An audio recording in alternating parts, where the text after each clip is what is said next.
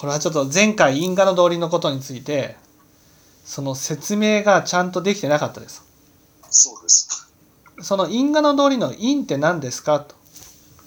因っていうのはね因っていうのはそのその人がどんな世界でいるかっていうことが因なんです。例えばそのまあ診断会の話だったらね種をまけば結果が出ると思ってるんですよ。ね、例えば自分が正しいことを証明すれば周りの人が認めてくれると思ってる人がいたとしますよね。はい、はい、まあ、いたとして。いたとしますよね。その時にねその正しいことを証明するっていうことが種まきじゃないですか。正しいことを証明したら周りの人は私のことを認めてくれるという結果が得られると思ってるんです。だから一生懸命やってる。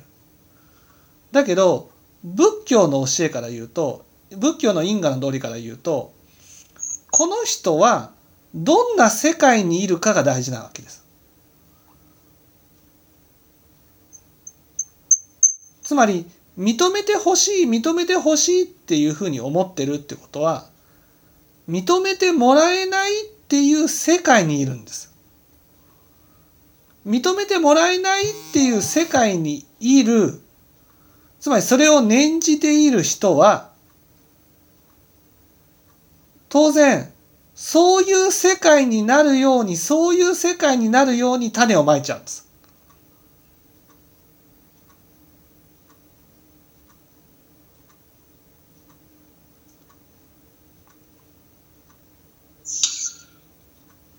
お金が欲しいっていつも思ってる人にはお金がないという世界。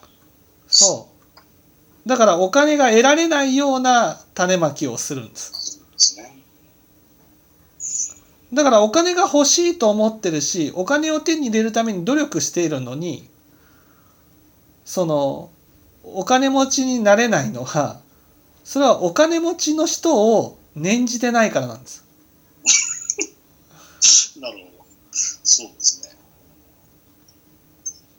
だからその仏教の教えって本当面白いなっていうのは仏教の因果の道理ってその八正道の教えなんですよ。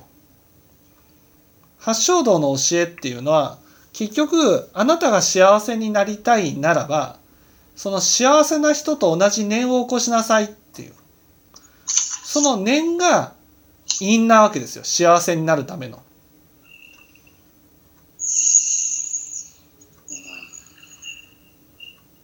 心の種まき。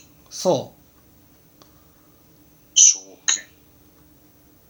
そうそうそその幸せな人をその幸せな人を念ずることができればその幸せな人になりたいと思って種をまいていくんですその種まきが因果の通りの結果を生み出していくわけですか、かというのは、その念じているものが現実となるってことです。な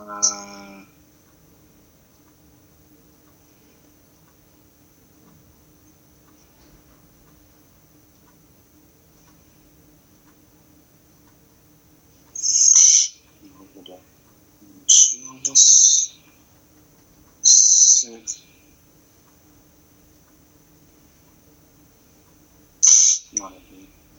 幸せ。な。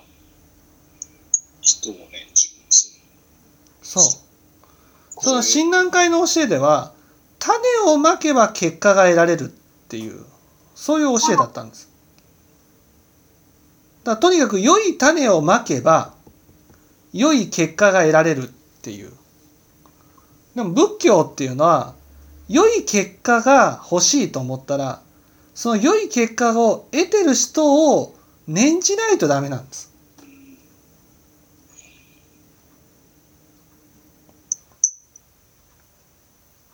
なるほど。